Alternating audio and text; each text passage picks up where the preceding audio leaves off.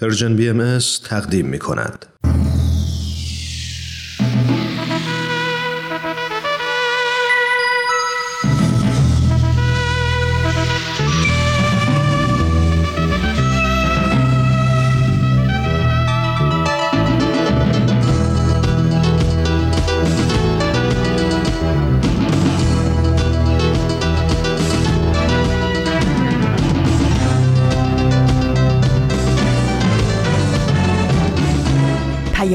دوست، برنامه‌ای برای تفاهم و پیوند دلها.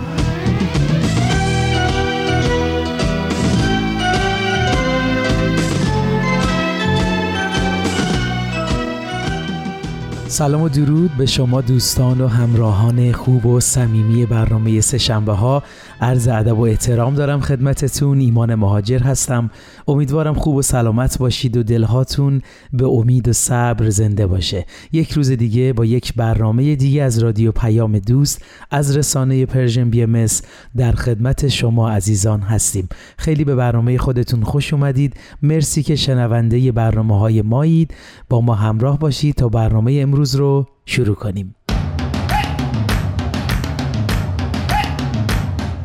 شنوندگان خوب برنامه سه‌شنبه ها، اون عزیزانی که برنامه های رادیو پیام دوست رو همیشه دنبال میکنن میدونن که این روزا توی برنامه سه‌شنبه ها آفتاب بینش و نمایش رادیویی ملک تا ملکوت در حال پخشه.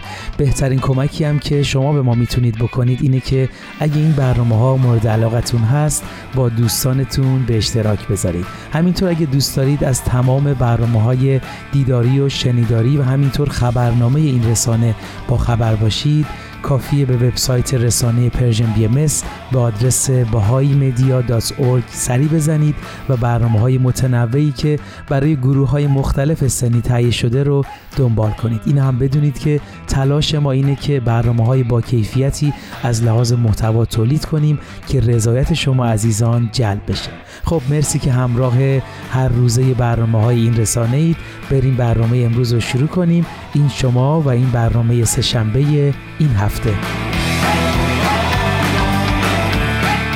امروز سه‌شنبه 23 آبان ماه 1402 خورشیدی مطابق با 14 نوامبر 2023 میلادی. امروز یه روز جهانی توی تقویم ثبت شده که فکر میکنم خیلی خوبه همه ما در موردش آگاهی داشته باشیم. بله، امروز روز جهانی دیابت هست. همونطور که میبینیم تغییر روش تغذیه در اکثر دنیا و روی آوردن به غذاهای جانک فود این شرایط رو برای این بیماری مرموز فراهمتر کرده. مسلماً سبک زندگی ما انسان‌ها در دنیایی که تکنولوژی هر روزه داره به سرعتش اضافه میکنه وقت رو برای صرف وعده‌های غذایی به شدت کم کرده و این مهم باعث شده ناخواسته بیشتر افراد به سمت فست فودها و غذاهای ناسالم برن که یکی از اثرات اون میتونه در افزایش مبتلایان به این بیماری باشه.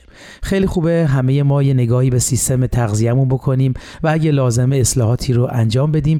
و در آخر هم اینو هم بگم، ورزش و تحرک یکی از بهترین روش‌ها برای پیشگیری و کنترل این بیماری هست. امیدوارم همه برای سلامتیشون ارزش قائل بشن و بدونن هیچ ثروتی با ارزش‌تر از سلامتی برای ما انسان‌ها نیست.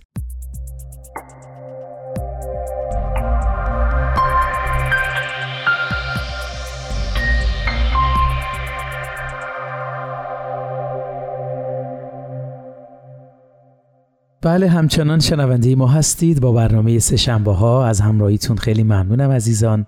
خب امروز میخوایم در مورد این موضوع صحبت کنیم که همونطور که میدونید جامعه ایران سالهاست برای به دست آوردن حق برابری و عدالت داره تلاش میکنه و توی این مسیر شاید میشه گفت تک تک ما همراهان این حرکت هستیم و به نوعی در این مسیر تاریخی و منحصر به فرد داریم نقشمون رو ایفا میکنیم. اما اینکه چقدر دانش و آگاهی نسبت به این اصول داریم میتونه نقش تأثیرگذاری رو توی این فرایند و سرعت محقق شدنش داشته باشه. ما امروز میخوایم یکم در مورد اصل عدالت صحبت کنیم که چطور پیشرفت تمدن‌ها وابسته به این اصل اساسی هست و رابطه اون با اصل یگانگی چیه؟ ازتون دعوت میکنم همراه ما باشید تا در طول برنامه امروز درباره این اصل حیاتی با هم صحبت کنیم. بله، عدالت یکی از مهمترین اصولی هست که پیشرفت تمدن وابسته به برقراری و بکارگیری اون در همه حیطه‌های زندگی فردی و اجتماعی هست. همینطور لازمه درک مفهوم عدالت پذیرفتن اصل یگانگی نوع انسان هست. عدالت اون زمان معنا پیدا میکنه که قبول کنیم هیکل جامعه انسانی یک کل به هم پیوسته و هماهنگ است. توانمندی‌ها و استعدادهای بشریت متعلق به همه اعضای اون هست و همینطور درد و رنج‌های اون همه رو مبتلا میکنه. در این چارچوبه که میتونیم به درک عمیق‌تری از این موضوع برسیم که هدف از عدالت ایجاد اتحاد بین انسان هاست تا نوع بشر بتونه به عنوان یک موجود و یک هیکل زندگی کنه.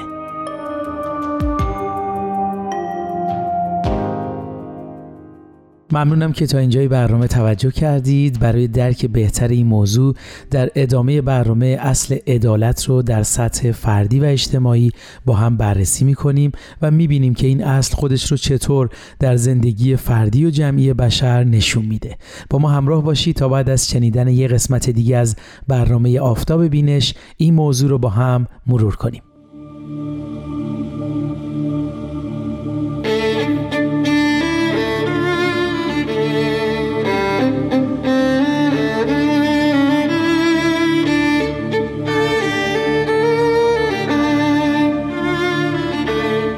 آفتاب بینش.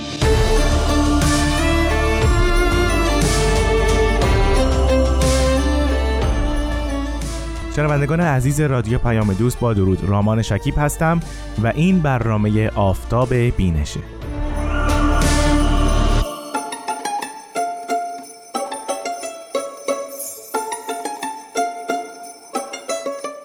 بسیار خوش آمدید به بخش دیگری از فصل دوم برنامه آفتاب بینش. همونطور که شما همراهان همیشگی میدونید، ما در این برنامه به معرفی کتاب‌های بهایی میپردازیم، یعنی کتاب‌هایی که اثر قلمی پیامبران دیانت بابی یا بهایی هستند و یا جانشینان اونها آثار یا کتاب‌هایی رو به رشته تحریر درآوردن و یا دانشمندان بهایی و غیر بهایی در گذر زمان آثار، اندیشه‌ها، تعالیم و تفکرات و تاریخ دیانت بابی و بهایی رو در بسترهای مختلف مطالعه و تحقیق کردند و آثاری رو در این مورد منتشر کردند. تمام تلاش من و همکارانم در این برنامه اینه که کتاب‌ها و منابع دست اولی در مورد دیانت بابی و همچنین دیانت بهایی رو به شما عزیزان معرفی کنیم. اگر به یاد داشته باشید، در هفته گذشته ما توضیحات در مورد کتاب مدارس فراموش شده اثر سولی شاهور رو آغاز کردیم. این اثر در اصل به زبان فارسی نوشته نشده و هوریوش رحمانی اون رو ترجمه کرده و همینطور فریدون وحمن ویراستار متن فارسی اون بوده. ما در هفته گذشته گفتیم که سولی شاهور در پیشگفتار اشاره میکنه که تلاشش اینه که به 3 سوال در این کتاب پاسخ بده. سوال اول اینه که چرا مظفرالدین شاه با توجه به سابقه مذهبی خودش و همینطور سابقه خانوادگی خودش اجازه داد مدارس بهایی تأسیس بشن در زمان خودش؟ از سوی چرا رضا شاه با وجود اینکه فردی ملیگرا بود و تجددخواه، چرا این مدارس رو بست؟ و سوال سوم این بود که این مدارس چه تأثیری بر آموزش و پرورش نوین ایران گذاشتند. در این برنامه توضیحات بیشتری در مورد این کتاب به شما عزیزان ارائه خواهیم داد. پس با من همراه باشید.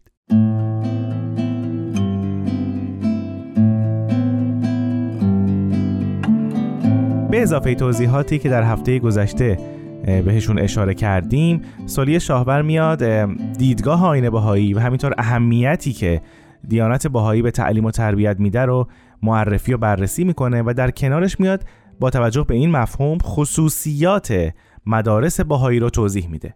مثلا یکی از این خصوصیات پذیرش دانش آموزان غیر بهایی است. سطح عالی آموزش در مدارس بهایی، حالا از شهرهای بزرگ بگیریم تا شهرهای کوچیک، حتی افراد غیر بهایی رو هم به خودش جذب میکنه. به گونه‌ای که در مثلا شهر یزد مشاهده میشه که دانش آموز مسلمان، باهایی و زرتشتی کنار هم نشستن و درس میخونن و همینطور دانش آموزانی از خانواده ها با پیشینه مذاهب مختلف.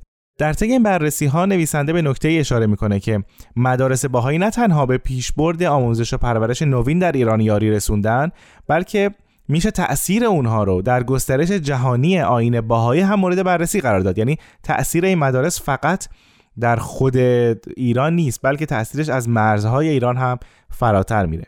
در پیشگفتار کتاب، سولی شاهور بیشتر در مورد هدف از نوشتن این کتاب و شیوه تحقیقش صحبت میکنه. مختصراً قسمتی رو اینجا نقل میکنم. اینکه سولی شاهور میگه با مطالعه مدارس بهایی، حالا این مطالعه رو توضیح میده، یعنی تحقیق در سال افتتاحشون، هویت بنیانگذاران و کارمندانشون، نوع مدرسهشون، یعنی مدارس پسرانه بودن، دخترانه بودن، ابتدایی بودن، در حیطه متوسطه یا حیطه عالی بودن، محل و اندازه ساختمانشون، جمع کل دانش آموزان و تعداد دانش آموزان غیر بهاییشون، همینطور مواد درسی، وسایل و تسهیلات آموزشی، امتحانات و جزئیات دیگر. اطلاعاتی رو اول فراهم میکنه تا اول واضح بشه برای مخاطب و در وهله اول برای خودش که چه چیزی این مدارس رو به عنوان بهترین یا حداقل از جمله بهترین مدارس در ایران در زمان خودش معرفی میکنه. و دوم اینکه نقش این مدارس رو در پیشبرد آموزش و پرورش در ایران مورد تجزیه و تحلیل قرار میده.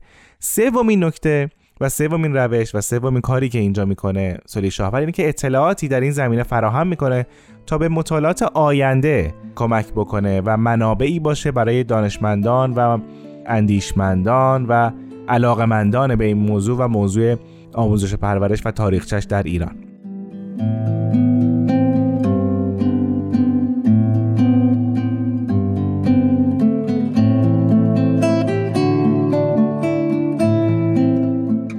این کتاب در 5 فصل نوشته شده. به اینها 2 فصل یا حالا 2 بخش رو که میشه مقدمه و نتیجه گیری رو اضافه میکنیم. همینطور بخش پیوست و یادداشت‌ها و آلبوم عکس و کتابشناسی و اعلام هم این کتاب رو کاملتر کرده. در انتهای این کتاب بخش جذابی اومده که نام بانیان، معلمان و خادمان مدارس بهایی گردآوری شده.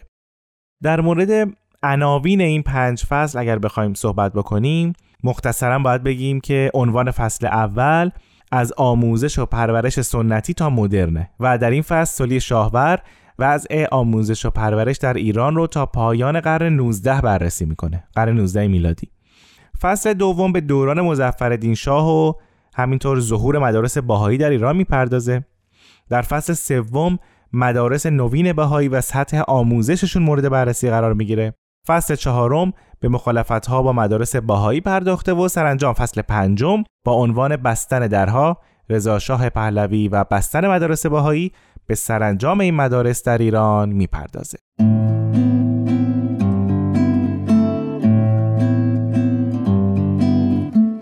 خب به پایان برنامه نزدیک میشیم. فکر می‌کنم بهترین کار اینه که بخشی دیگر از کتاب مدارس فراموش شده رو در اینجا با هم بشنویم.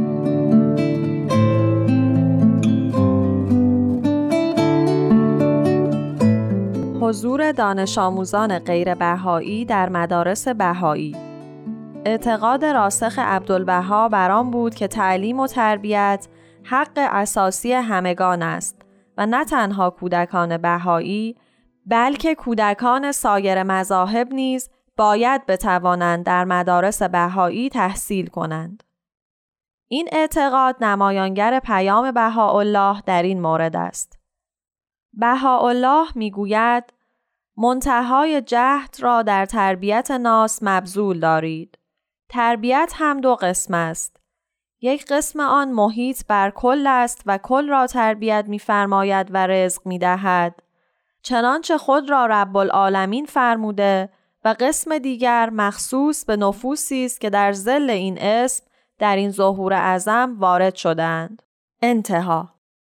هر انگیزه‌ای که در ورای این باور تصور کنیم، اعم از این که نقش مهم تعلیم و تربیت در آیین بهایی باشد و یا آنکه مدارس وسیله مناسبی برای تبلیغ این آیین قرار گیرد، در این واقعیت تغییری نمی‌دهد که سبب استقبال روزافزون غیر بهاییان برای فرستادن کودکانشان به مدارس بهایی صرفاً کمال و حسن شهرت مدارس بهایی و سطح بالای آموزش و پرورش آن بود. برخلاف مدارس سایر اقلیت‌های مذهبی در ایران، مانند مدارس یهود و ارامنه که دانش آموزان آنها منحصراً از جامعه خودشان بودند، مدارس بهایی همچنین مدارس زردشتی و میسیونرها کودکانی از جامعه اکثریت مسلمان و دیگر اقلیت‌های مذهبی را نیز می‌پذیرفتند. با این حال از میان این سه گروه مدرسه که می‌توان آنها را پیشگامان اصلاحات و غربی شدن در ایران دانست، مدارس بهایی از محبوبیت بیشتری برخوردار بودند.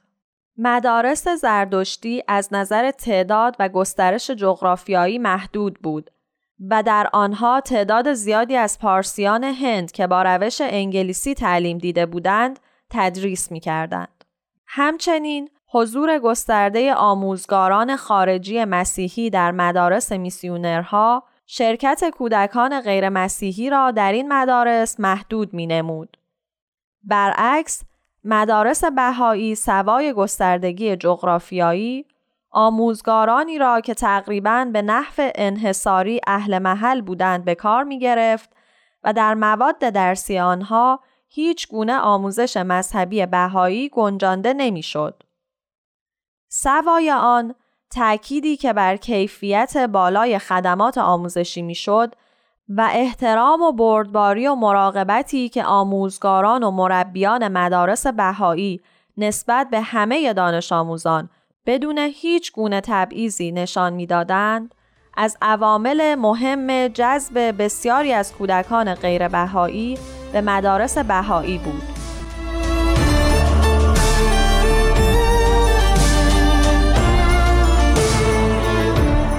بسیار ممنونم از همراه همیشگیمون در این برنامه افرا بدیعی.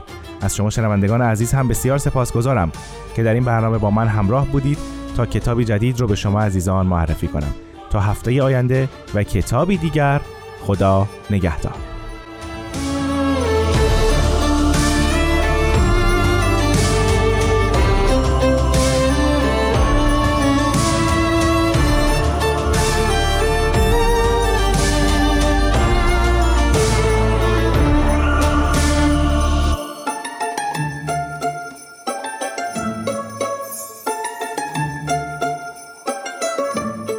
همچنان شنونده برنامه‌های رادیو پیام دوست از رسانه پرژن BMS هستید. ایمان مهاجر هستم.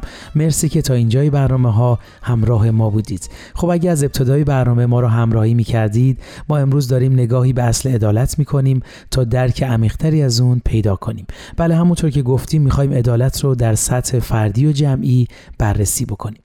عدالت در سطح فردی یکی از خصیصه‌های بالقوه روح انسانی هست که میتونه و در حقیقت باید پرورش و توسعه پیدا بکنه و مثل عشق، محبت و بخشندگی در آینه روح انسان ظاهر بشه. این خصیصه خودش رو به شکل توانایی در تشخیص صحیح از غلط، تمایز حقیقت از غیر حقیقت و در قضاوت منصفانه و بیطرفانه ظاهر میکنه. توی این مفهوم عدالت با جستجوی حقیقت ارتباطی مستقیم و جدایی ناپذیر داره. در نقطه مقابلش تعصب، تقلید کورکورانه و برداشت منفعت طلبانه از واقعیت قرار میگیره و مستلزم این هست که انسان دنیا رو با چشم خودش ببینه و نه با چشم بقیه.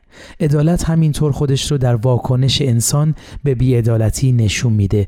با چشم بصیرتبین عدالت هست که تشخیص میدیم همه انسان‌ها لایق شرایط یکسانی برای تحقق بخشیدن به استعدادها و توانایی‌های بالقوه خودشون هستند و اینکه سعادت و بهروزی یک فرد یا گروه وابسته به سلامتی و بهروزی کل هیکل جامعه انسانی هست. عدالت سبب میشه برای خیر عموم از منافع شخصی خودمون بگذریم و مشتاقانه فداکاری کنیم. آرزویم این است قلب را بینم دست در آغوش شب ترک را بینم همدم تاجیک عرب مهپرور فارس.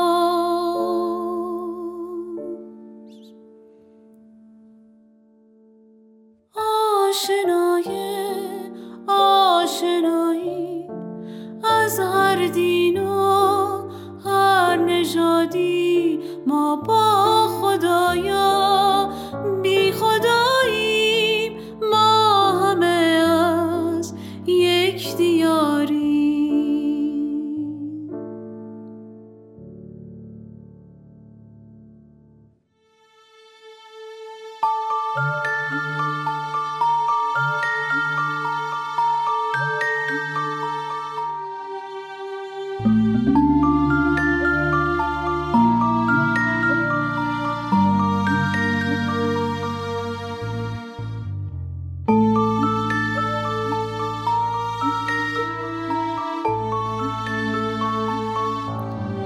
قطره های یک دریایی، برگ های یک درختی، هم پرواز در آسمانی. این یک وجب خاک، یک وطن، اهل عالم هم وطن. این یک وجب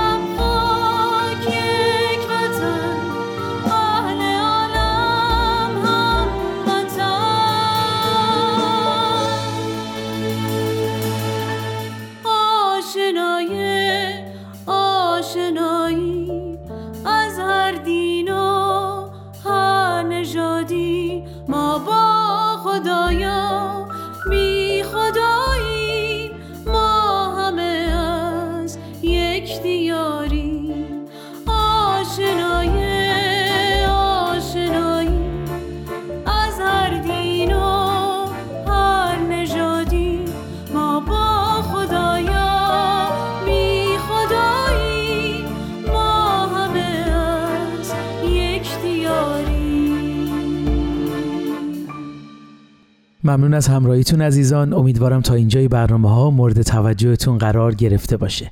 خب اگه موافق هستید تو این لحظه یه قسمت دیگه از نمایش رادیویی ملک تا ملکوت رو با هم بشنویم. ملک تا ملکوت.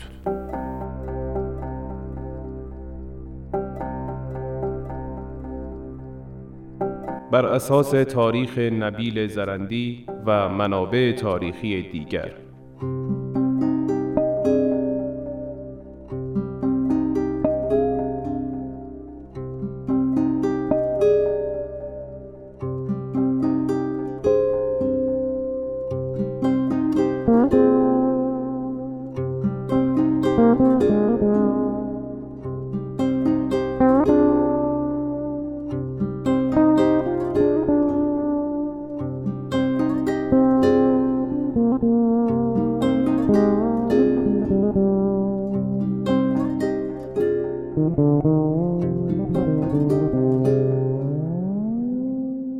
قسمت سوم.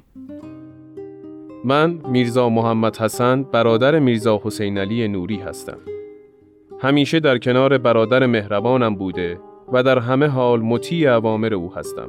هرگز ندیدم که ایشان حرکت اشتباهی انجام دهد و یا دلی را برنجاند.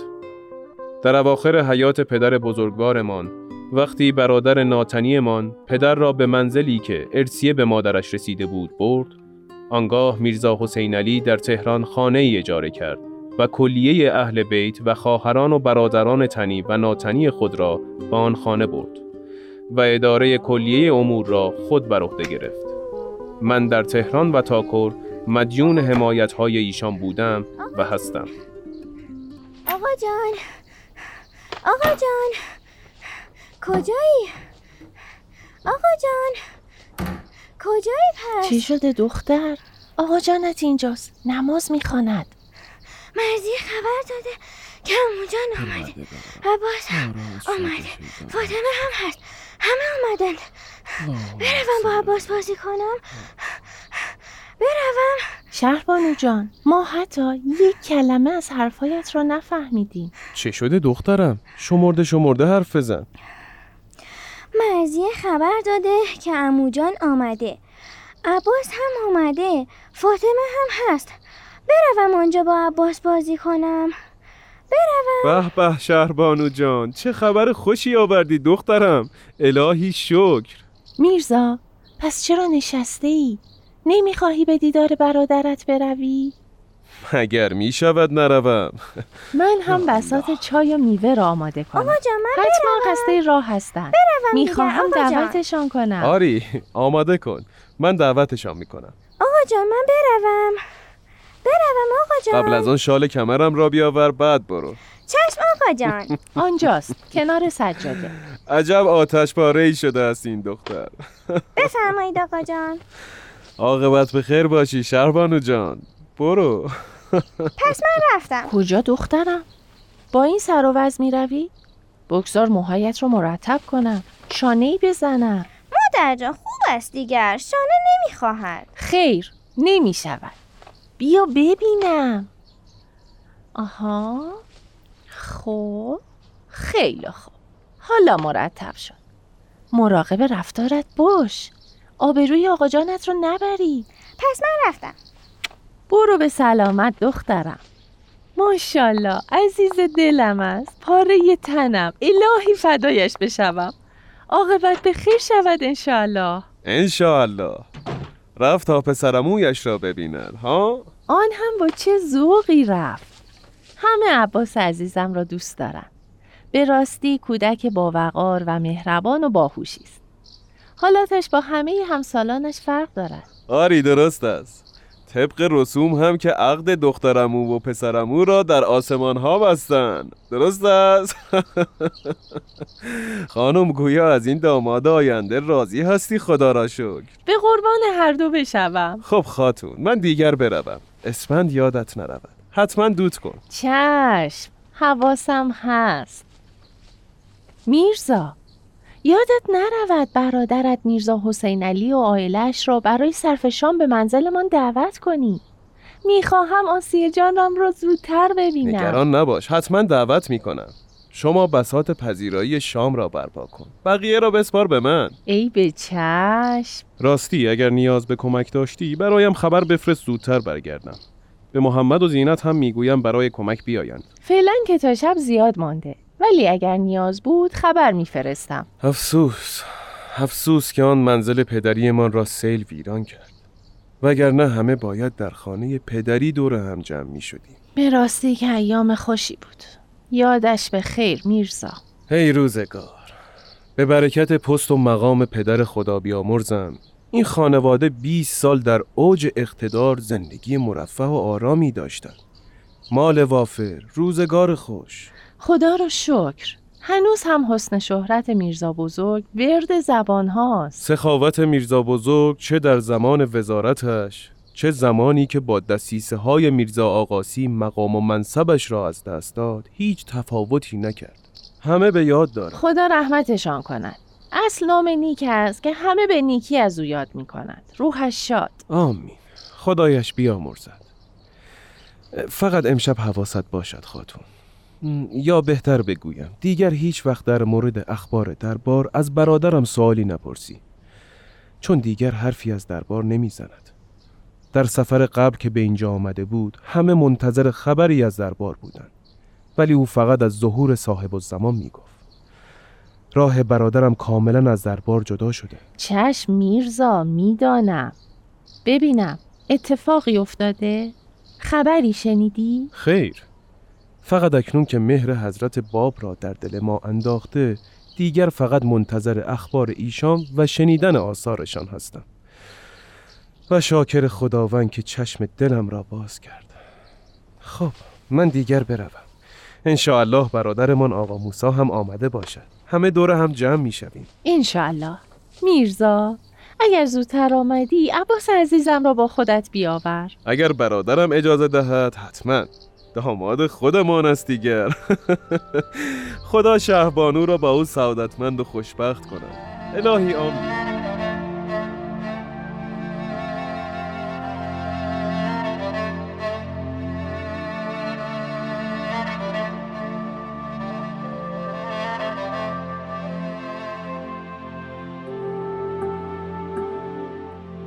محمد جان دستت درد نکند، امشب خیلی به زحمت افتادی پسرم. این چه حرفیست میرزا؟ رحمت بود. عمری نان و نمک این خانه را خوردیم. انشاءالله که راضی باشی. صد البته. کباب که خیلی خوشمزه بود، مثل همیشه. فردا بعد از کار سری به حجره بزن، با هم به خانه برگردیم. چشم میرزا، خدمت میرسم. زینت جان دخترم، دست شما هم درد نکند، خیلی کمک کردی. کمی مایحتاج برای خانه تان در انبار گذاشته بودم، خوب است امشب با خودتان ببرید. محمد جان برو در کنار انبار است. خدا برکتتان دهد. خیلی ممنونم. دست شما درد نکند. خدا نگهدار. کاری بود در خدمتی. خیر پیش دخترم. حق نگهدارتان. خدا نگهدارتان.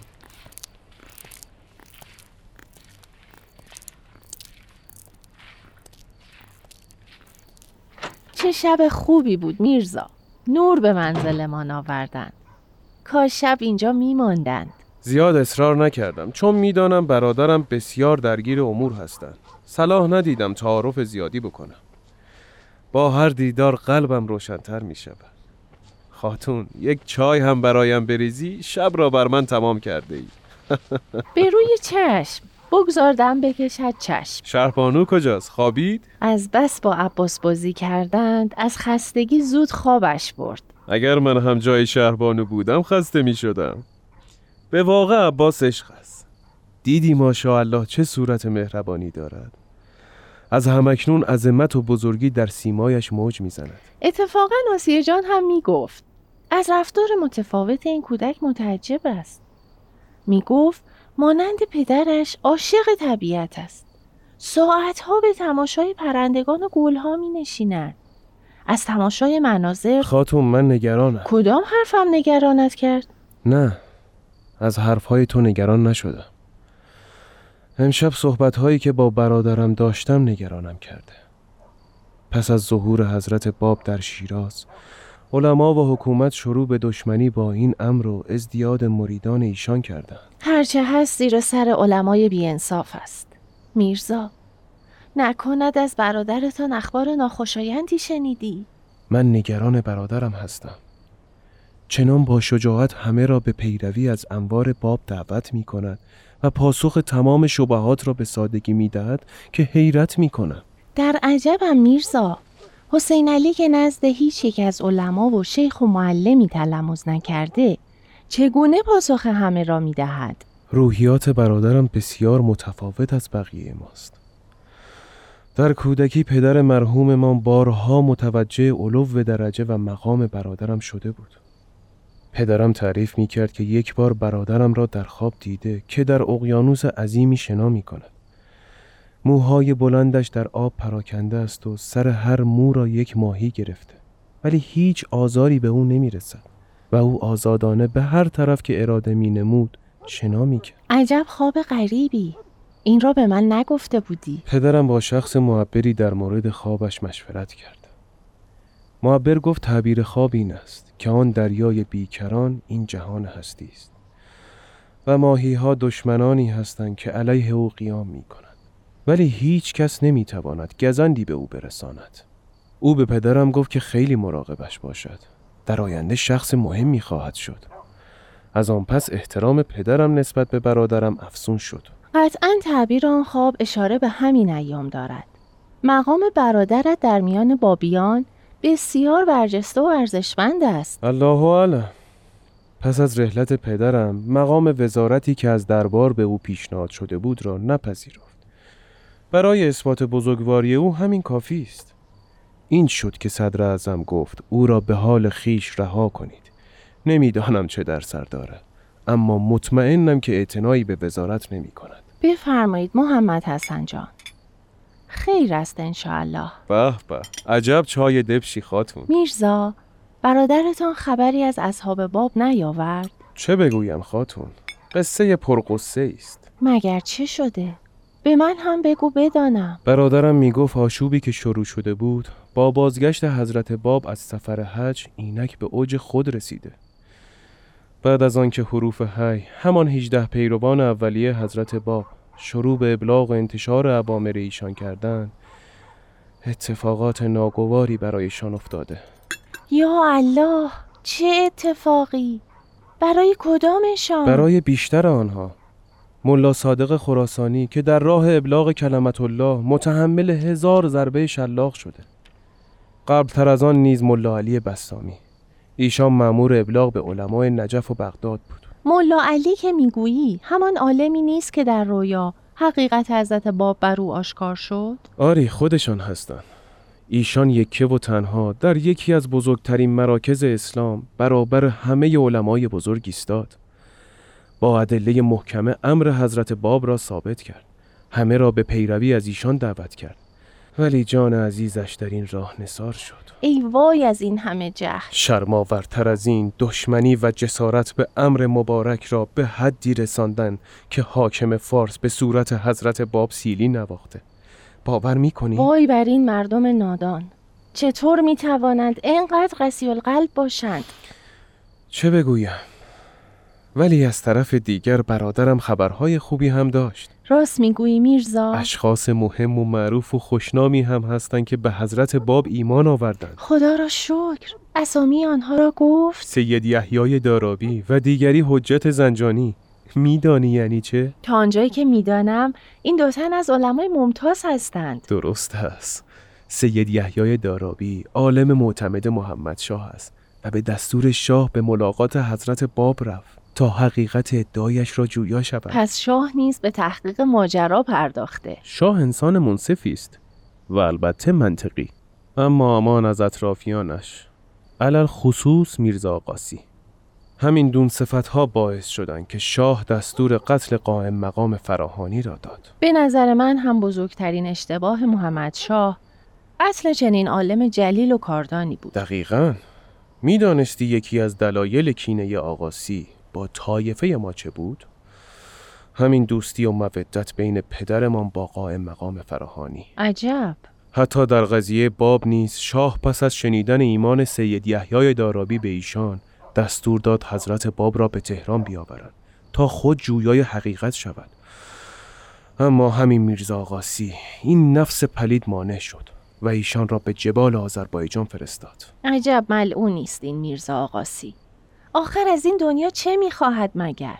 میرزا جانم، من مطمئنم که میرزا حسین علی از آثار باب برای ما آوردند. از کجا مطمئنی؟ دیدم موقع خداحافظی به سمت گنجه رفتی و درونش چیزی گذاشتی. پس حواست حسابی جمع ما بوده ها؟ آری، گنجی آورده. تفسیر سوره یوسف. سبحان الله. برادرم تعریف می‌کردند که تلاوت فقط چند صفحه از این اثر سبب ایمان بسیاری شده است. چه مبارک اثری! لطفاً برو از گنجه برایم بیاور تا این اثر جلیل را با هم تلاوت کنیم و آن را استنساخ کنم. به روی چشم. راستی یک خبر بسیار خوب دیگر هم دارم. قلم و مرکب را هم بیاور تا برایت بگویم. چه خبری میرزا؟ فقط طوری بگو که من پس نیفتم. تو هم میتوانی در این راه به من کمک کنی. باب دریچه جدیدی بر روی نسمان گشوده است. راست میگویی؟ باورم نمیشود. چه دریچه‌ای؟ در کربلا قوقایی به پا شده که منشأ آن قرةالعین قزوینی است. السلام علیک یا صاحب الزمان. بفرمایید. این کاغذ و قلم؟ این هم هدیه خداوند. راستی خاتون، روی شهبانو را پوشانده ای؟ سرما نخورد. بله آقا، نگران نباشی. راحت خوابیده عزیز مادر. بسم الله الرحمن الرحیم.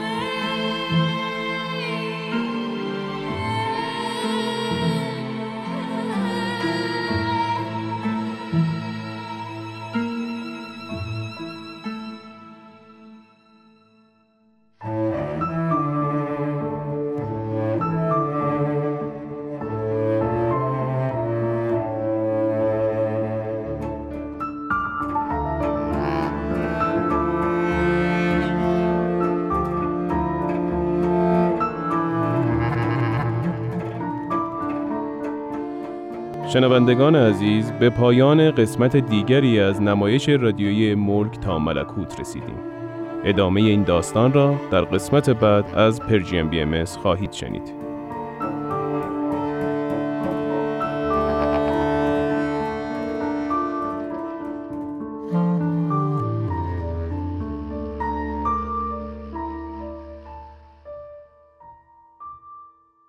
دوستان عزیز، مرسی از همراهیتون. در خدمتتونیم با ادامه برنامه سه‌شنبه ها از رادیو پیام دوست. خب در ادامه صحبتمون در مورد مفهوم عدالت میخوایم این اصل رو در سطح اجتماعی بررسی کنیم که چطور خودش رو میتونه نشون بده.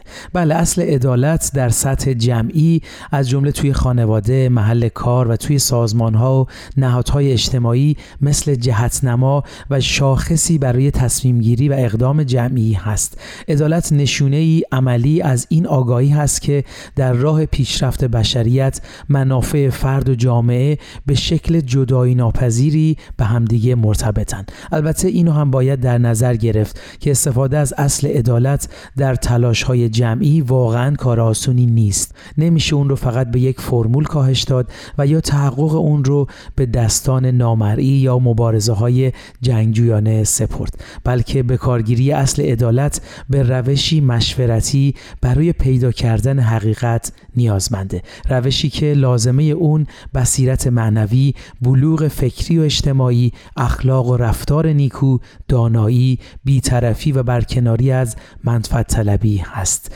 در کل هرچی عدالت بیشتر بر روابط انسانی حاکم باشه، به همون نسبت فضا و جو مناسبتری برای مشورت و گفتگو فراهم میشه که در اون نظرات و دیدگاه‌های گروه‌ها و قشرهای مختلف امکان مطرح شدن پیدا میکنه و در نهایت میشه گزینه ها رو به دور از جانبداری بررسی کرد و مناسب ترین مسیر رو برای اقدام انتخاب کرد. خداوندا دلی دریا به من ده،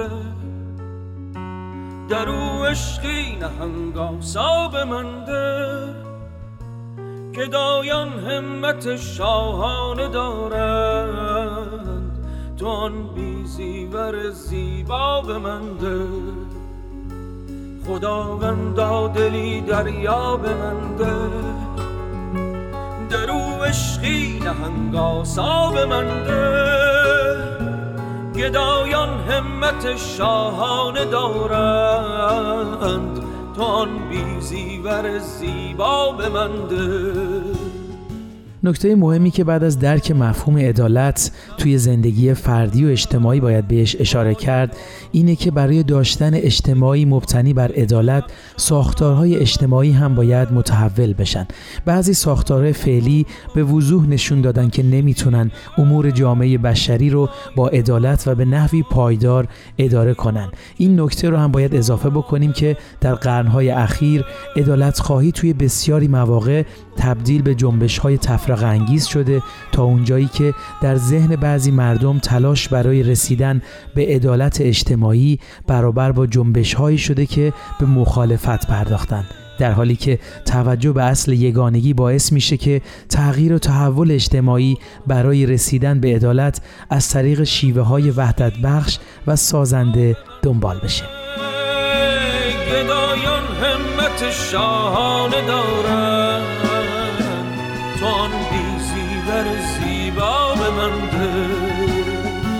بسیار ممنونم از توجهتون عزیزان. در آخر به نظرم خیلی خوبه به این سوالا فکر کنیم که چطور هر انسانی میتونه در ساختن دنیایی بهتر همراه باشه و همینطور چطور تلاش کنه تا عدالت به ابزاری برای رسیدن به وحدت و اتحاد تبدیل بشه. سوالای دیگه‌ای که خوبه بهشون فکر کنیم اینه که چطور تلاش‌ها برای برپایی عدالت اجتماعی میتونه از طریق راهبردهای سازنده و وحدت بخش دنبال بشه و مهمتر چطور ساختارهای دنیای فعلی مثل نظامهای حکمرانی، اقتصادی، آموزشی و رسانه ها میتونن به نوعی بازسازی بشن که منعکس کننده اصل عدالت باشن و در یک کلام چطور عدالت میتونه به اصل بنیادینی تبدیل بشه که یک اجتماع هماهنگ و به هم وابسته رو سازمان بده. خب خیلی ممنون از همراهیتون عزیزان. وقت برناممون به پایان رسید. برنامه امروز رو با بیانی از حضرت بهاءالله به پایان میبریم.